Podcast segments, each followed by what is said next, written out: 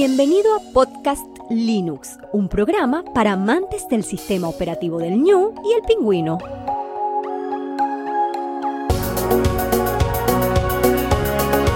El espacio sonoro para disfrutar del software libre.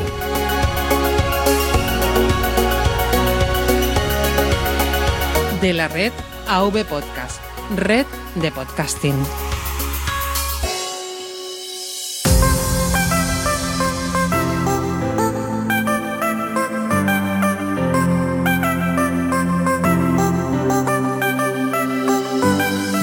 Buenas oyentes de Podcast Linux, mi nombre es Juan Febles y hoy toca un episodio formal. En poco más de media hora le echaremos un vistazo a la edición de vídeo en Genio Linux. Ya estás en trayecto, haciendo deporte o tareas del hogar, paseando o en tu casa, te doy la bienvenida al episodio 97. Vídeo y Genio Linux. Gestor de arranque. Resumen del episodio. En el núcleo kernel te daré a conocer las posibilidades que tenemos en el software libre en referencia a la edición de vídeo. En gestor de paquetes conocerás a Shotcut, un editor de vídeo libre, multiplataforma para iniciarte en este mundo. En Comunidad Linux nos visitará de nuevo Álvaro Nova, Linuxero con el que veremos qué nos ofrece el software libre con respecto a la edición de vídeo frente a otras propuestas privativas. Terminaremos, como siempre, con el área de notificaciones para conocer los mensajes de oyentes del programa. Antes de pasar de sección, ya falta poco para el episodio 100 y ya he decidido qué temática va a tener. Será un preguntas y respuestas sobre Podcast Linux. Todo lo que quieras saber sobre este proyecto o de mí, puedes enviarlo en forma de pregunta, ya sea por medio de audio o texto. Responderé a todas ellas en el episodio 100 envías tus audios o textos a podcastlinux.vpodcast.net o a Telegram, que te puede ser más sencillo, arroba juanfebles. En Telegram simplemente le das al micrófono y puedes grabar el audio. Los estoy esperando a todos y a todas. Anímense. Núcleo kernel. Tema central.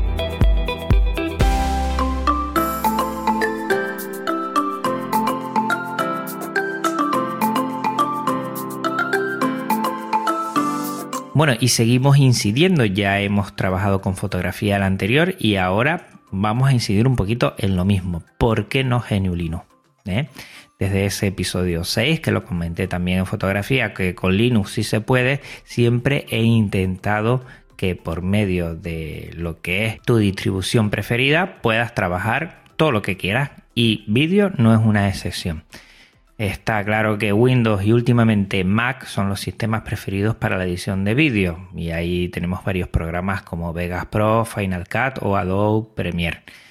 Mm, veo que falta también un poquito de libertad de elección, ya que parece que son esos y tienes que pasar mm, por la casilla de privativo, pero hasta hace poco la ejecución en GNU Linux no se podía hacer y vemos que poco a poco se va abriendo. Sigo RQR con trabajar multimedia con GNU Linux Hemos visto el audio en el 73, hemos visto lo que es la fotografía en el 95 y ahora vamos con vídeo. Faltará ilustración y animación, pero con este episodio lo que intento es cerrar la edición multimedia clásica. Audio, fotografía y vídeo. Eso sí, a diferencia de los dos anteriores, vamos a necesitar un equipo con un buen rendimiento, sobre todo en procesamiento gráfico. La propia edición o renderizado puede ser algo eterno o insufrible si tenemos un dispositivo que no alcance un buen rendimiento y eso va a ser fundamental. Voy a coger la misma estructura que la que hice en fotografía y vamos a empezar hablando con formatos libres. Un archivo de vídeo es una secuencia de imágenes que representan escenas en movimientos acompañadas de audio y en ocasiones de texto, pudiendo estos últimos ser subtítulos. Hay que tener en cuenta que está compuesto por contenedores y diferentes codes. O sea que hay dos cosas que tenemos que tener y diferenciar perfectamente. El contenedor y los codes. Un contenedor es una especificación sobre cómo se ordenan dentro de un archivo diferentes tipos de contenido multimedia. Por ejemplo, OGG es un contenedor multimedia de audio o vídeo. Puede contener diferentes codes que son las especificaciones de cómo codificar un tipo de información y luego poderla decodificar. Está el code de audio de Vorbis o el Opus, por ejemplo, que se puede utilizar en OGG. Si, como ya te comenté, Vorbis es más eficiente, el código Opus es aún mejor para archivos con mayor compresión. El X264 y el nuevo X265 son codes libres para codificar flujos de vídeo. Fue liberados estos bajo licencia pública GPL. Un contenedor puede alojar las imágenes de vídeo, el audio del archivo, subtítulos, metadatos, con sus consiguientes codes de algunos de estos. Si queremos utilizar solo formatos libres, debemos indagar bien qué contenedores y codes utiliza. Y yo te animo a siempre hacerlo de esa manera. Empezamos con Matroska, que igual si te digo la extensión del archivo te va a resultar más conocida, .mkv. Es un formato de contenedor libre, un archivo informático que puede contener una cantidad muy grande de vídeo, audio, imagen o pistas de subtítulos dentro de un solo archivo. Su finalidad es la de servir como formato universal para el almacenamiento de contenidos audiovisuales y multimedia, como películas o programas de televisión, videojuegos, imágenes y texto. No es un códec de vídeo como el H264 o el Vorbis, sino que es un contenedor que envuelve el audio, vídeo y subtítulos dentro de un mismo paquete y que permite reproducir el archivo tanto en ordenadores como en otros dispositivos con la suficiente potencia de procesamiento. OGG es otro formato contenedor libre y abierto, desarrollado y mantenido por la fundación SIRF.org que no está restringido por las patentes software y está diseñado para proporcionar una difusión de flujo eficiente y manipulación de multimedias digitales de alta calidad. El formato contenedor es OGG que se puede multiplexar en varios flujos independientes para audio, vídeo, textos como subtítulos y metadatos. En el marco multimedia OGG Sedora ofrece la capa de vídeo con pérdidas. La capa de audio es más comúnmente proporcionada por formato Vorbis. Cuando estoy hablando aquí de capas, estoy hablando de codecs. La capa de audio es más comúnmente proporcionada por el formato Vorbis orientado a la música, pero permite otras opciones como Opus, que ya lo hemos comentado, o por ejemplo FLAC. Para vídeo, la extensión normalmente que se utiliza es el .ogv, mientras que normalmente para audio es .ogg. Y para que te hagas una idea, esta es el contenedor que utiliza la Free Software Foundation cuando quiere compartir un vídeo. WebM es un formato multimedia abierto y libre desarrollado por Google y orientado para usarse con HTML5. Es un proyecto de software libre bajo licencia permisiva similar a la licencia BSD. Inicialmente pensado para ser utilizado con code de vídeo VP8, desarrollado por ON2 Technologies, y el código de audio Vorbis dentro del contenedor multimedia Matroska. Bueno, hay que tener claro esa diferencia entre contenedor y codec y ahora vamos a los programas. Y quiero empezar por uno al que yo utilizaba mucho, cada vez menos, pero que es Avi. Seguro que si llevas mucho tiempo en esto del software libre, alguna vez lo habrás trabajado. Avi de es una aplicación libre diseñada para la edición y el procesado de vídeo multiplataforma que está en GNU Linux, MacOS y Windows. Tiene licencia GPL. Avidemux lo que puede es multiplexar y desmultiplexar fuentes de audio dentro y fuera de ficheros de archivo en cualquier formato a través de la redocodificación o usando un modo de copia directa. Yo principalmente lo usaba para sacar cortes de vídeo o extraer el audio o renderizar de nuevo con otro codec compatible, por ejemplo, por si lo iba a pasar a lo que era un móvil y no podía utilizar esa extensión o ese codec. Era un bueno, tiempos antiguos y que ya prácticamente no lo utilizo porque tenemos otras posibilidades dentro de múltiples dispositivos y no necesitamos hacer esto ya. El segundo es Handbrake. Handbrake es un programa libre y de código abierto para la transcodificación multihilo de archivos de audio y vídeo para GNU Linux, MacOS y Windows. Fue desarrollado originalmente para ripear películas DVD, también diría aquí qué tiempos aquellos, y actualmente se usa para optimizar el peso y formato de vídeo a otros dispositivos. Es muy bueno, muy muy bueno y lo conocí gracias a Yoyo. Si hablamos de vídeo, también necesitas conocer a Simple Screen Recorder, que es para grabar tu escritorio si necesitas un grabador de Screencast. Yo siempre te voy a recomendar este, Simple Screen Recorder, aunque más tarde veremos que se puede hacer desde la terminal directamente. Pero para empezar, yo siempre utilizo este. Con él crearás un vídeo donde capturas la pantalla o parte de estas, las fuentes de sonido que necesites, incluyendo micrófono y sonido de escritorio, y exportando al contenedor y codes de audio y vídeo que tú quieras. Es de la que menos recursos consume ofreciendo sencillez en su configuración de forma muy visual. Yo siempre grabo mis tutoriales con ella. No nos podemos olvidar de un grande, OBS Studio. Es el indiscutible ganador del screencast en directo con diferentes fuentes y escenarios. No solo permite grabar, sino que también cuenta con funciones para la retransmisión en directo o streaming. El programa consta de una suite de grabación y retransmisión muy muy sofisticada que lo convierten en uno de los programas de referencia en el sector del gaming y en YouTube. Para ser directos, esta es tu aplicación libre sí o sí, y permite un juego que es espectacular. Se pueden hacer maravillas con él. Audacity, sí, Audacity, no me he equivocado. Si necesitas extraer de manera sencilla el audio de un archivo de vídeo, puedes abrirlo desde Audacity y automáticamente podrás trabajar con su sonido. No permite después indexarlo de nuevo al vídeo, pero si solo quieres trabajar con este, es una manera sencilla de hacerlo. VLC, además de ser el reproductor libre de referencia, podemos hacer varias cosas con él. Por ejemplo, podemos hacer una captura de un fotograma con mayúsculas S y nos puede sacar de un apuro para compartir o realizar una captura del vídeo. Tiene otras opciones, pero creo que son más sencillas de utilizar desde otras aplicaciones. Mm, indaga por ahí que verás que tiene muchas posibilidades además de reproducir y además que lo puedes utilizar no solo en lo que es ordenadores, sino que también está en lo que son dispositivos Android, o sea que tienes mucho, mucho juego con VLC. Bueno, pasamos ya a los editores de vídeo libres, que será la parte más sabrosa de lo que son las aplicaciones para vídeo. Y aquí es cierto que voy a hablar de GNU Linux, pero no voy a hablar de DaVinci Resolve ni de Lightworks, porque son privativos. Aunque se puedan correr dentro de GNU Linux y algunos son muy buenos, pues es privativo y yo voy a dar sugerencias libres siempre, siempre que pueda. Bueno, con un editor de vídeo lo que puedes hacer es crear archivos de vídeo, evidentemente, con transiciones, efectos de imagen, mezcla de audio y efectos de audio, incluir textos, etc. Puedes hacer una gran cantidad para que el resultado final sea el vídeo que tú desees.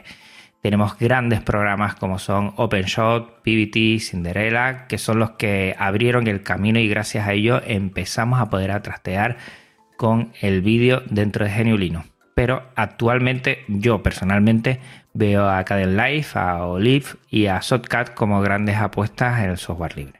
Vamos con la primera, con Kdenlive. Kdenlive, el acrónimo del inglés de KDE Non-Linear Video Editor, es un editor de vídeo no lineal para KDE, lo acabo de traducir antes, y está basado en el LMT del framework. El proyecto fue desarrollado inicialmente por Jason Wood en 2002 y actualmente es mantenido por un pequeño equipo de desarrolladores. Tiene licencia GPL 2. Live tiene soporte para múltiples formatos y permite editar en multipista con una línea de tiempo y una cantidad ilimitada de pistas de audio y vídeo. Además es muy fácil crear, mover, recortar vídeo, audio, textos e imágenes. Dispone de un amplio repositorio de efectos de vídeo, de audio y transiciones. A partir de la versión 16.12.1, Kdenlive cuenta con un port para ejecutarse en Microsoft Windows. Mis primeras ediciones en Podcast Linux de vídeo fueron con Kdenlive, al cual le tengo mucho cariño, pero al final me decanté por otro y te voy a explicar por qué.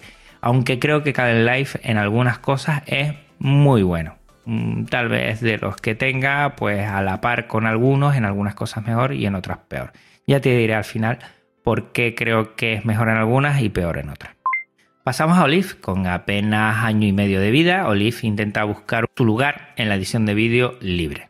Ha unido lo mejor de editores anteriormente mencionados para dar resultados frescos y lo más profesional posible. Todavía le queda recorrido, está en alfa, pero tiene muy buena pinta y te animo a que le eches un vistazo.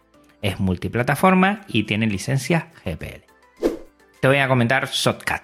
Shotcut es mi favorito, es el que utilizo desde hará dos años prácticamente. Y te voy a comentar todas sus posibilidades en la siguiente sección. O sea que ya oirás, tiene sus más y sus menos, pero creo que al final lo pongo todo en una balanza y gana a las otras anteriores, a Olive y Cadel Life, desde mi punto de vista.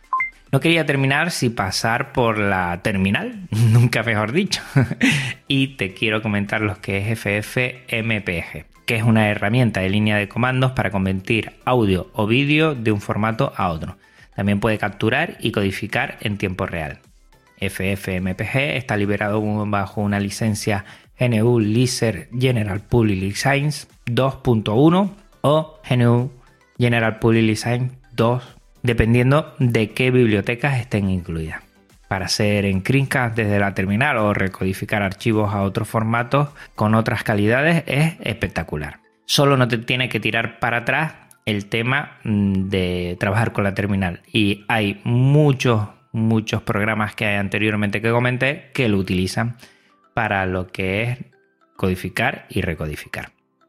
Bueno, como en fotografía voy a pararme aquí y a comentar las copias de seguridad.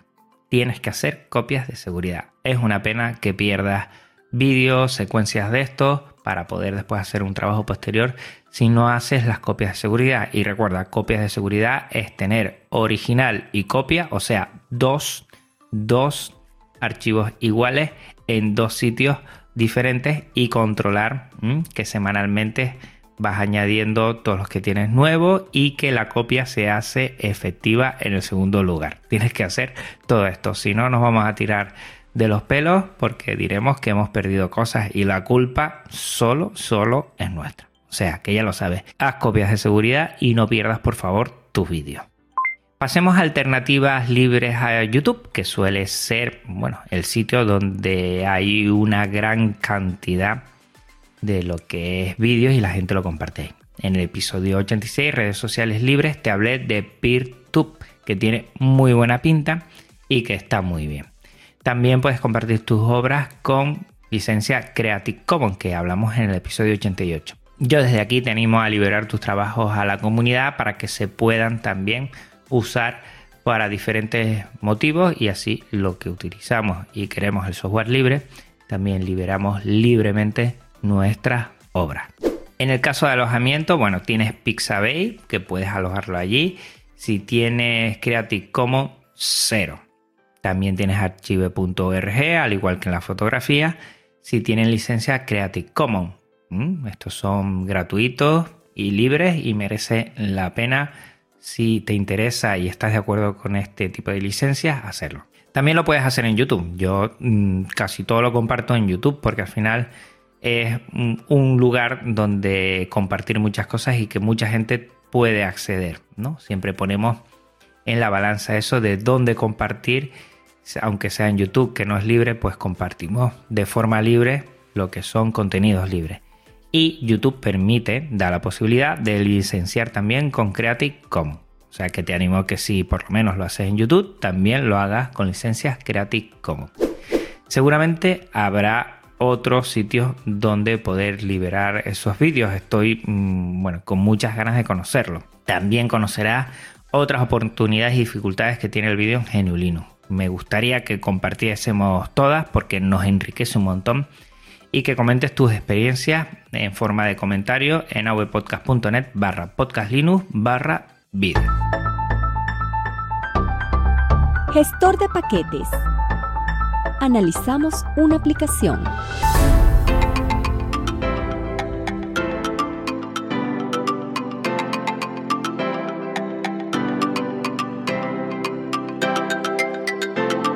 Bueno, pues vamos a pasar a Shotcut, que es un software de edición de vídeo multiplataforma gratuita y de código abierto para GNU Linux, Free, FSD, MacOS y Windows. Comenzado en 2011 por Dan Dini, Shotcut se desarrolló en el marco multimedia de Media Loving Toolkit, MTL, de ahí vienen las siglas, y está en desarrollo desde 2004 por el mismo autor de este último.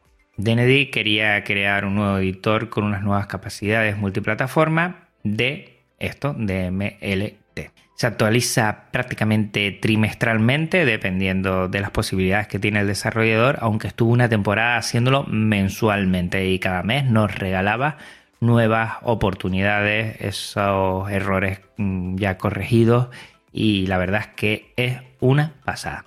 Shotcut es compatible con los formatos de vídeo, audio e imagen a través de FFmpeg y utiliza una línea de tiempo para la edición de vídeo no lineal de varias pistas que puede estar compuestas de varios formatos de archivo. La depuración y el control de transporte son asistidos por el procesamiento basado en la GPU de OpenGL y una serie de filtros de audio y vídeo disponibles. En lo que se refiere a formato, tiene soportes para los últimos formatos de audio y vídeo gracias a FFmpeg y admite formatos de imagen, pues casi todo. BMP, GIF, JPG, PNG, SVG, que está muy bien, TIFF, así como secuencias de imágenes. La línea de tiempo es multiformato, mezcla y combina resoluciones y velocidades de cuadro dentro del proyecto, puede capturar desde webcam, puede capturar desde tarjeta de audio y soporta resoluciones 4K. Se puede exportar solo la imagen o vídeo como secuencia de imagen. En lo que se refiere a audio, tiene muchas posibilidades, ya que podemos trabajar la sonoridad, tiene medidor de pico, forma de audio, analizador de espectro, tiene control de volumen, filtros de audio y mezclado, mezcla de audio en todas las pistas, soporta jack y al final la exportación la podemos hacer en estéreo, en mono o en 5.1 surround. En lo que se refiere a efectos de vídeo, tiene composición de vídeo a través de pistas de vídeo, puede trabajar con HTML5 como fuente de vídeo y filtro. Tiene una herramienta cuenta gotas para escoger el color neutro para el balanceo de blancos, que está perfecto. Trabaja con muchísimas transiciones, modo de composición, mezcla de pistas, efecto de velocidad y retroceso para clics de audio y de vídeo, fotogramas clave, que es crear transiciones dentro de los efectos, que no cuando entre en efecto entre de la misma forma, sino que entre poco a poco, y eso es muy importante. Y plantilla de títulos para el filtro HTML de superposición. En la edición contamos con una línea de tiempo multipista con miniaturas y formas de onda. Se puede ocultar, silenciar y bloquear los controles de pista y guardar y cargar el clip eh, recortado como archivo XML TLM es multiplataforma y esto es lo que a mí me decantó en su principio ya que es compatible para GNU Linux, para MacOS y para Windows. Hasta hace poco Kdenlive no tenía para Windows y por eso me decanté por este y empecé a trabajar. Y también tiene para multitud de idiomas. Cualquiera lo tendrá seguro. En cuanto a las posibilidades que tiene de hardware, eh, podemos trabajar con tarjetas Blackmagic y eso está muy bien. Captura desde webcam, captura de audio desde tarjetas de audio, bueno, desde dispositivos HDMI, webcam, SDI, procesamiento de imágenes paralelas de varios núcleos cuando no se utiliza la GPU y se desactiva la eliminación de cuadros y tiene muchas posibilidades. Trabaja OpenGL, como había dicho y podemos trabajar con codificación de hardware tanto de AMD como de Intel como de Nvidia. Ya hace tiempo realicé un curso para iniciarte en este programa, lo tienes en podcastlinux.com barra. Podcastlinux.com es mi web. Mm, te lo voy a dejar en las notas del programa y échale un vistazo por si quieres iniciarte. Ha ganado muchísimo, pero muchísimo en estabilidad y nuevas funciones. Para realizar vídeos amateurs de YouTube, por ejemplo, para presentaciones de trabajo o para lo que necesitas que no sea mm, profesional 100%, te va a ir de sobra, te lo digo ya. Échale un vistazo a todo esto en shotcut.org. Comunidad GNU Linux. Conoce amantes de GNU Linux y sus proyectos.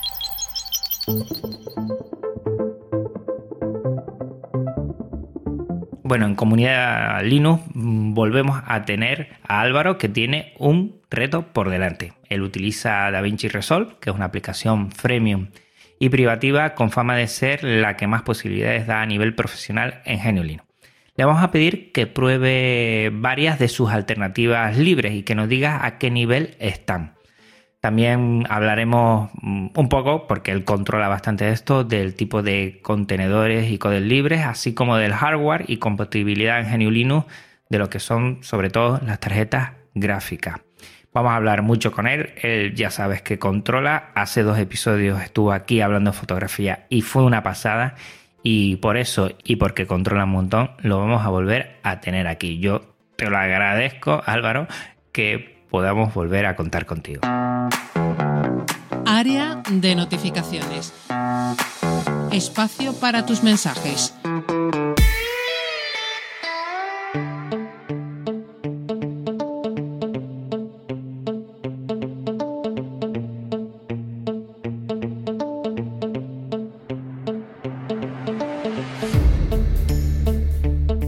Ya estamos en la sección más especial y más importante para mí, que es el área de notificaciones. Vamos con dos correos, voy a meter dos correos. En una, Salvador nos cuenta, hola Juan, antes de nada darte el pésame por la pérdida del miembro de tu familia, espero que con el tiempo sepáis llevar la falta de Kira. Pues muchas gracias Salvador, se agradece muchísimo esto. Sigo con tu podcast desde hace ya tiempo y te felicito por tu labor. En el episodio 95 hablas del software libre en edición fotográfica y hablas sobre Jim y Darktable, entre otros. Solo quería decirte que en Telegram existen ambos grupos y que hay varios canales de YouTube de habla hispana. Te lo comento porque sé lo difícil que es encontrar ayuda en YouTube, sobre todo de Darktable. Te indico a continuación los grupos y los canales por si quieres compartir. Gracias por hacer a menos mis idas y vueltas al trabajo. En Darktable es t.me barra Darktable barra baja e de Jim es lo mismo en Telegram, t.me barra Jim barra baja es. Y después pone varios usuarios, Genofonte, como no, volveremos a hablar ahora aquí de Genofonte, que es una pasada, y fotógrafo Alex Álvarez, que también. Pues vamos a echarle un vistazo porque está muy bien y ya sabes, no tienes excusa para trabajar la fotografía desde Geniulino. También nos escribe Manalo. Saludos de un bisueño desde Lebrija. Muchas gracias por el podcast tan ameno y tan interesante que haces y ofreces desinteresadamente. Descubrí tu podcast hace poco al mencionar a Luis del Valle en su podcast que había sido entrevistado en el tuyo. Son varios, varios, pero ya van siendo más y más los que me comentan que me están escuchando desde hace poco. O sea, qué genial, cada vez somos más. Sigo. Escuché ese episodio y tras este vino otro y otro y he escuchado más de la mitad de tus podcasts. En tu podcast he ido encontrando respuestas a preguntas que me venía haciendo desde hace mucho. ¿Con qué aplicación hacer el Crisca en Linux? Pues mira, hoy la acabo de responder. ¿Qué aplicación puedo usar para enseñar mecanografía a mis alumnos? Que también lo hemos dicho. ¿Dónde puedo encontrar una empresa que venda ordenadores en los que Linux corra sin problemas? Ya hemos hablado de ello. ¿Qué distros ligeras van bien para reciclar viejos equipos en el instituto? Considero tus podcasts como vitaminas emocionales Qué bonito eso, ¿eh? Vitaminas emocionales. Gracias. Las personas y proyectos que das a conocer me llevan a ver el futuro de la ninufera con optimismo. El apartado de las entrevistas es el que más me gusta, a cuál mejor. Hace unas horas me acaba de llegar mi iZoom Alhambra 2. ¿Cómo me gustaría que Juan González o Juan tuviese un hueco para dejarse entrevistar en tu podcast?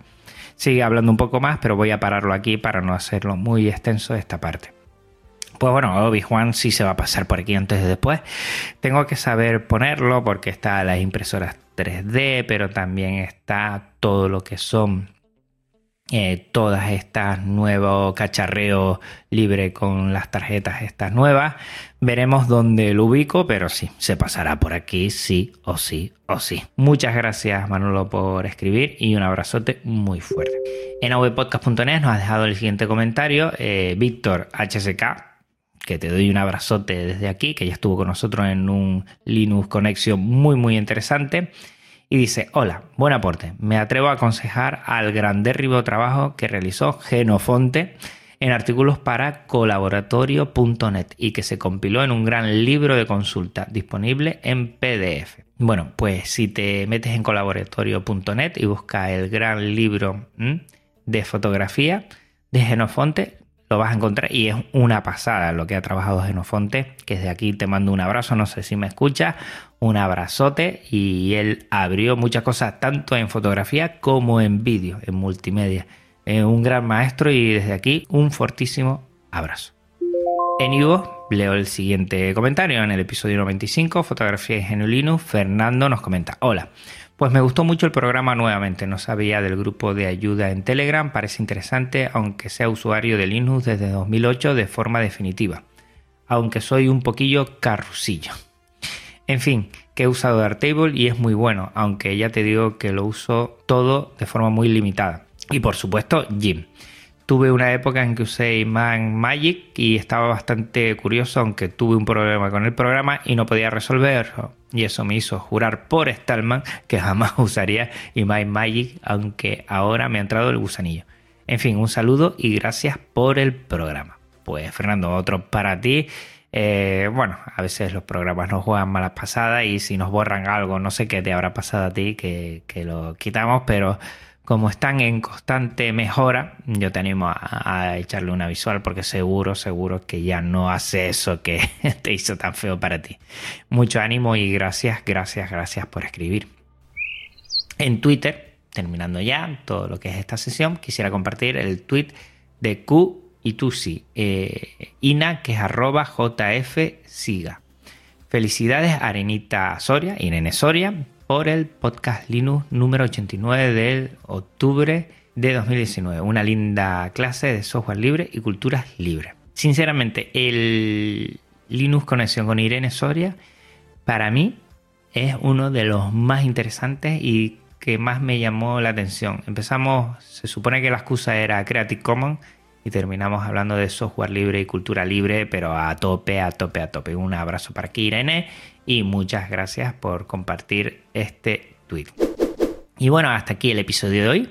Recuerda que este episodio y todos los de Podcast Linux tienen licencia Creative Commons, reconocimiento compartir igual 4.0 y que también toda la música es Creative Commons.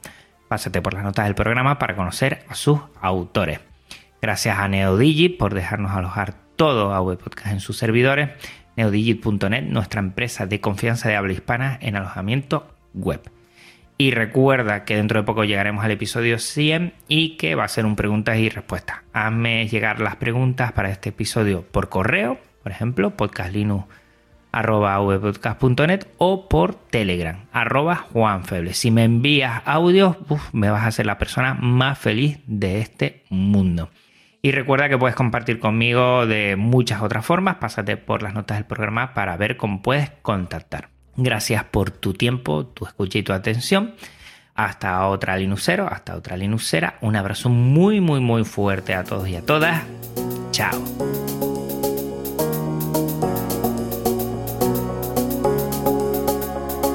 Podcast Linux, el espacio sonoro para disfrutar de GNU Linux el espacio sonoro para disfrutar del software libre. De la red AV Podcast, red de podcasting.